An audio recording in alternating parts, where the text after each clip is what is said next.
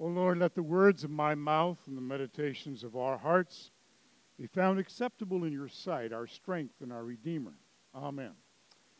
Grace, mercy, and peace be multiplied unto you from God our Father and from our Lord and our Savior Jesus Christ. Amen. There's a song that starts out this way The best things in life are what do you think of when you hear those words? The best things in life are free.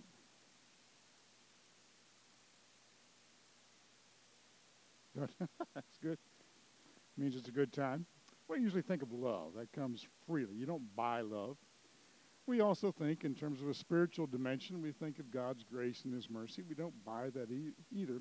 But you know, two of the things that we really enjoy this world doesn't cost us anything, and God gives it to us freely and it doesn't cost a cent, and we have to have it to live, or is the air we breathe and the water we drink. We have to have both, or we'll die very, very quickly. The best things in life are free. Well, that's not always true because, for example, it doesn't cost you anything to breathe yet.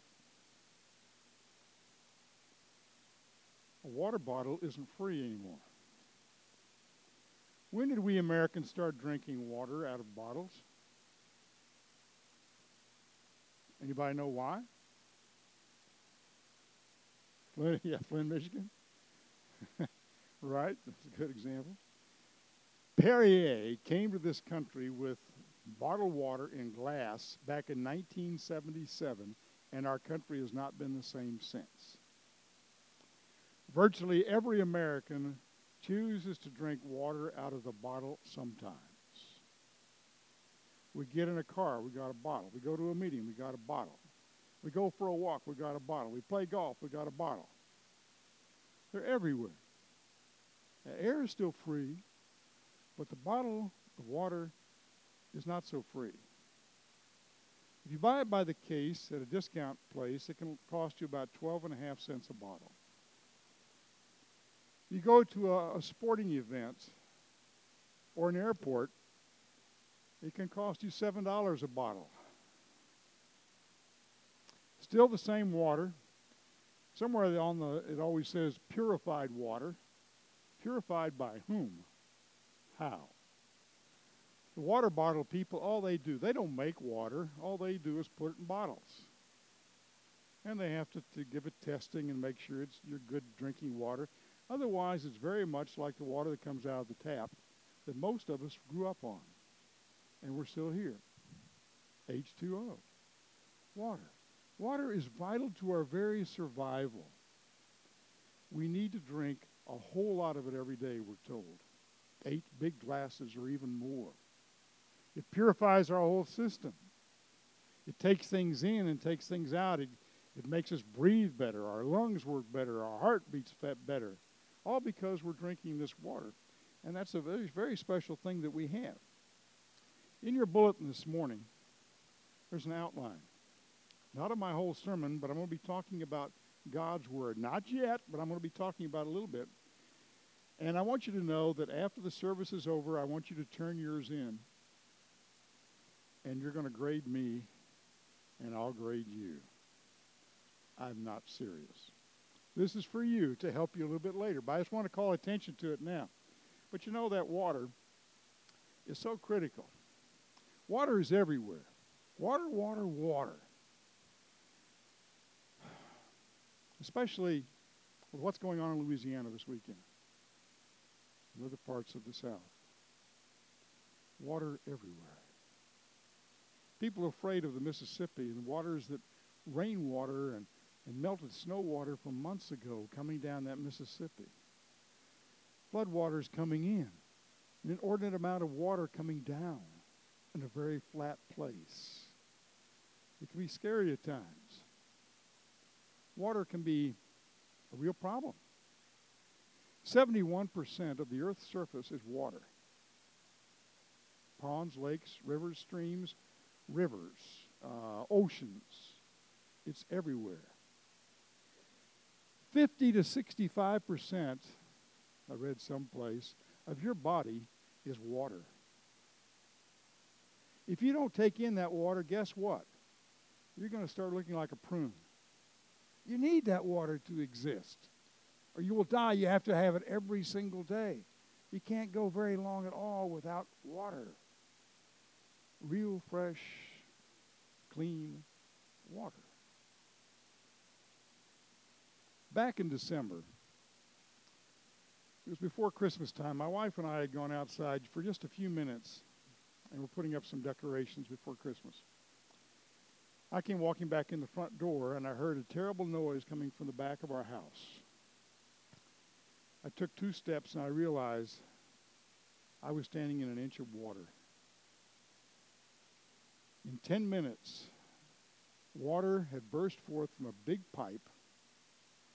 Gallons and gallons of water were gushing forth all throughout all the bedrooms, the offices, the bathrooms, the closets, on a wooden floor. Wow. I called my wife, turned the water off as quickly as I could. Neighbor named Lucky came over, and we were getting water out of the house as fast as we could. And we had the insurance people had the all the uh, mops and the big machines. There were 14 of them in our house, making all kinds of noise and racket because we couldn't stay in there to get that water up before it would start, you know, going up the walls. Unfortunately, that was we were spared that. It took us five months to get the house back in order.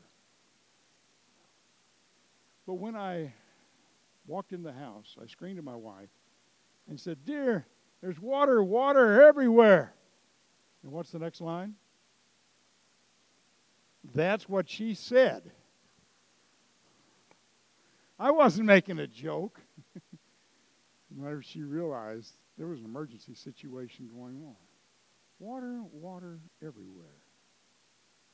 And where did water come from? Well, tells us back in Genesis chapter 1, verse 2, right after God made the heavens and the earth, it says, The earth was formless and empty, darkness was over the surface of the deep, and the Spirit of God was hovering over the waters. The Spirit of God was hovering over the waters. It never says in Genesis that God made the waters. It's just there. Maybe he did before, we don't really know. But it, it goes on, and he keeps on saying some important things about this Word of God. And it talks about that God, one thing God did when he created the world, he separated the waters from above from the waters down below. And in the, this expanse was a firmament, so that they would be separate. Although they still communicate, water from this earth evaporates and goes into clouds, and guess what? We got more rain coming down. It keeps going back and forth and back and forth. And that was God's system, God's plan, right from the beginning. And then it says, and God separated not only the waters from above, but the waters from below, but the waters around here, that there would be streams and hills and oceans. And it would divide different part, portions of the world. So much so that in this country, most of our states are divided by rivers. Something natural, something that's going to be there, something that you can count on forever. It's so simple.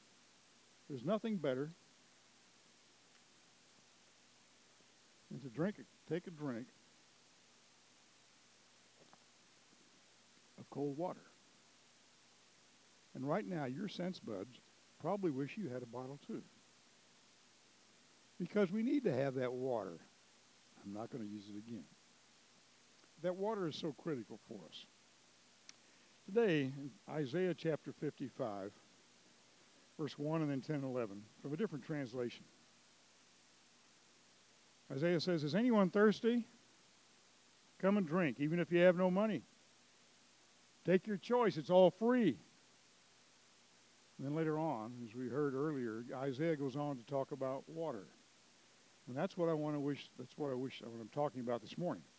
Water means life.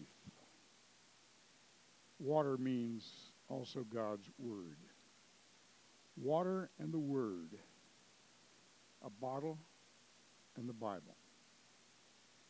Isaiah goes on, verse 10 Rain and snow come down from heaven and stay on the ground to water the earth, causing the grain to grow, producing seed for the farmer and bread for the hungry. It's the same with my word. I send it out, and it always produces fruit everywhere I send it. That's God's purpose. That's God's plan. The same, he says, is true with my word. And here's where your outline comes into place. What does he mean when he says my word? He says in Isaiah, My word will not return to me void, will not return to me empty handed. There's four ways in Scripture itself that that concept, Word of God, is used. A lot of people equate the Word of God with the Bible.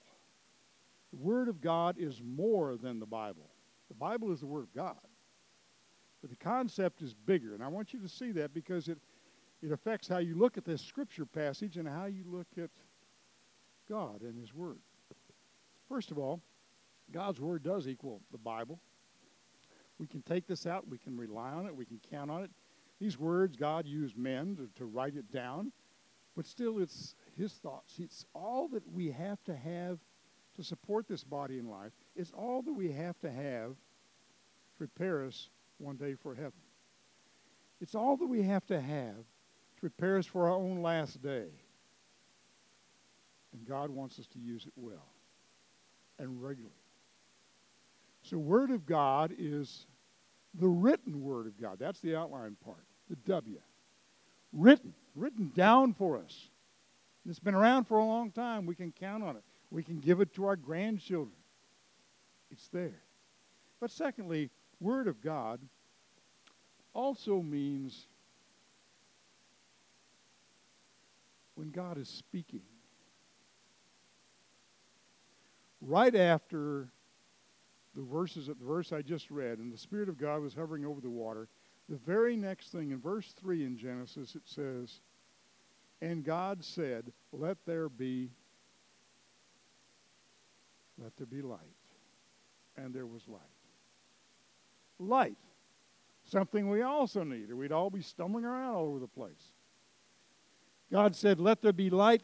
Shazam! Power. That was God at work. And he goes on by speaking, and that power continues till today. God's power is his word. And thirdly, it's God's word which is spoken, which is being preached right now to you, proclaimed. Every pastor worth his salt knows whenever he preaches what a tremendous responsibility he has. It's not his word, it's not his power. There's nothing in him. It all belongs to God.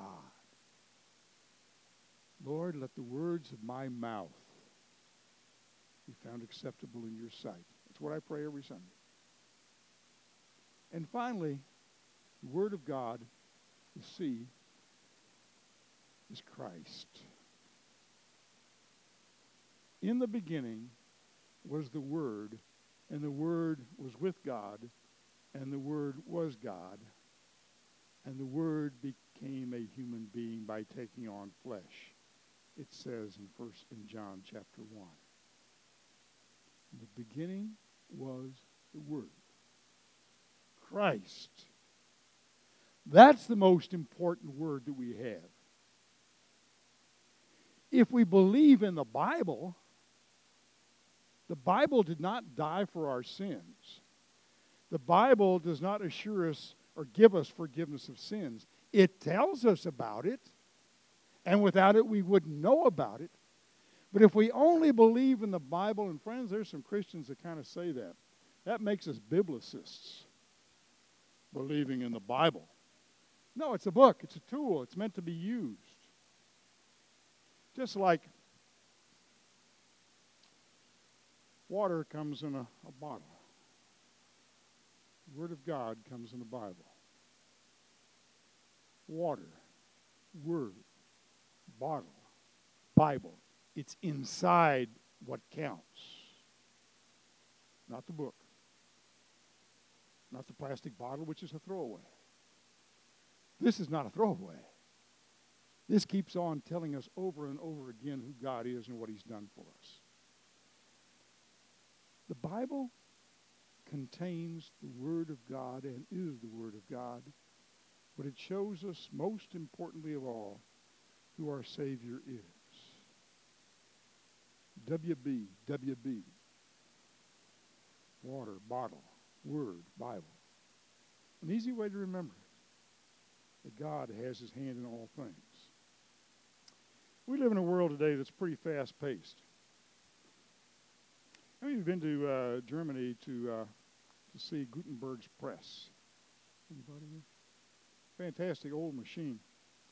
And it's very primitive by our modern day presses and so forth. But back in the 1500s, Gutenberg invented the movable, movable type printing press. And you take this big sheet, you put all the letters there, and you put ink on it, and then you pass that big paper down, and you pull it back up, and lo and behold, you've got a printed paper. And putting those together, you could have a book. In 50 years, Gutenberg's press produced more books than the previous thousand years of history. 50 years. And all of a sudden, people could read the Bible, books, pamphlets, newspapers. And we weren't limited to just a very few people being able to read. What a blessing that is. But then, time kept moving on, so much so that oh, about 25 years ago, Kindle was invented. You don't need paper anymore at all. It's just there. And you can open it up. And now we have more access through Kindle to, to more books than Thomas Aquinas had in the Library of Paris. And we can do it instantly. And even more than that, most of us carry these around. How many of you have your cell phone with you this morning? Turned off? Yeah. But you know, just in this little gadget in the last 25 years, some of us don't leave home without it. Some of us feel that we spend a great deal of time with it. And we got all this information at our disposal. We have as much information in our little cell phones as is any library anywhere. Wow. Information overload. Everything happening so fast from Gutenberg's press to Kindles to cell phones, and who knows what's going to be next. Words, words, words everywhere, and not a drop to drink. We have all this information at our disposal, a lot of us don't even know how to use it. I don't know what all the gadgetry in my car is all about. I don't know what everything in here is all about. I can't find it. But it's possibly there, and I have to learn to use it. And the same is true with God and His Word. God's Word here, there, and everywhere. How many of you have more than one Bible in your home? Almost all. Do you need more than one? Well, maybe for different people or for different kinds of reading and so forth. But you know, we got all this information in in God's Word, a lot of times it doesn't get used very much. Maybe if I'm in a Bible study with somebody else or with uh, my opening my devotions in the morning with my spouse or by myself, or maybe I'm just going into a room in a closet by myself and, and communicating with God and letting Him communicate with me. God's Word, God's Word everywhere. And we fail always to take a drink. God wants us to have that. Water, water everywhere. The Word of God everywhere. Information everywhere. All this surrounds us. And God gives us all this for a reason, for a purpose. He wants us to grow. He wants us to grow up. He wants us to know that we're never alone. Several years ago, I saw a documentary on TV about a, a pregnant black bear. And this mama bear had two little baby cub bears, two years old. And it showed them initially they were playing together. this big black bear and two little cubs. But then one day, Mama Bear starts with her big claws swiping at the, at the babies and growling at them. And they go running up a tree. And Mama Bear stays there, keeps on growling, keeps on swiping at them so that they can't come down. This goes on for a long time. Every time they try to get down, Mama Bear's there saying, No, you can't come down. We're left to believe, the commentator, I think, said something to the fact, I guess Mama Bear doesn't really like those cubs after all. But no, what Mama Bear was doing was teaching those baby bears because she was about to produce more baby baby bears.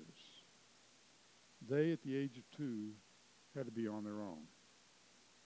And so they would come down from the tree eventually, and they would do what Mama had always done before. They got some berries and so forth.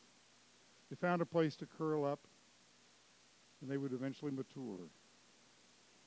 But it took Mama Bear that opportunity to say, You got to be on your own. I'm not always going to be here. When Jesus left this world and ascended back into heaven, he said, You guys are going to be on your own. But not really. I'm going to send my Holy Spirit, to, the Comforter, to be with you and to advise you about everything that you need to have. And so he did. We're not alone. We got God's Word and Scripture. We got God's Word in knowing there's water out there, there's light out there, there's breath I can breathe, there is help and healing, and I can have confidence in Him always throughout my days. I can hear His Word spoken by a pastor in a Bible study or by a spouse or just somebody sharing the Word of God on TV. And most importantly of all, I've got Jesus Christ who says, I will always be with you and never leave you alone. We have been discipled. The waters come down from heaven. God's word comes down from heaven. And Isaiah said, and it will not return to me empty handed. I've given you my word, my word of Jesus Christ, and he will not return to me back up in heaven empty handed. Because he's going to accomplish that for which I've sent him into this world. And he has. What a great thing to know that, and know we're not alone. To know that God is, is there with us and not leaving us to tend for ourselves. And Jesus, the final word of God, no more is needed. Jesus went home to prepare a place, a home just for us. No, in some ways, this water bottle says pure. May or may not be really, really pure. Hopefully it is. It's clean. But you know it gets sealed shut, doesn't it? You always have to break that seal to get anything out of it. It's pure. Guess who else is pure? Jesus the Christ, the spotless Lamb of God, who came to take away the sins of the world, your sins and my sins. And that's sealed as well. It was sealed for you in the waters of your own baptism. Once again, God using water, something that's everywhere. And so when we can say to Jesus, Jesus, I confess my sins. I believe in you. Please forgive me. I think God's up in heaven smiling and perhaps with a little chuckle saying, This one gets it, at least for now. And I do forgive you. I forgive you completely. Yes, there is water, water everywhere. Yes, there is the Word of God everywhere as well. When we look for it, when we let Jesus speak to us, as we go about our lives. May He be with you and give you comfort and assurance of His presence each day. Amen.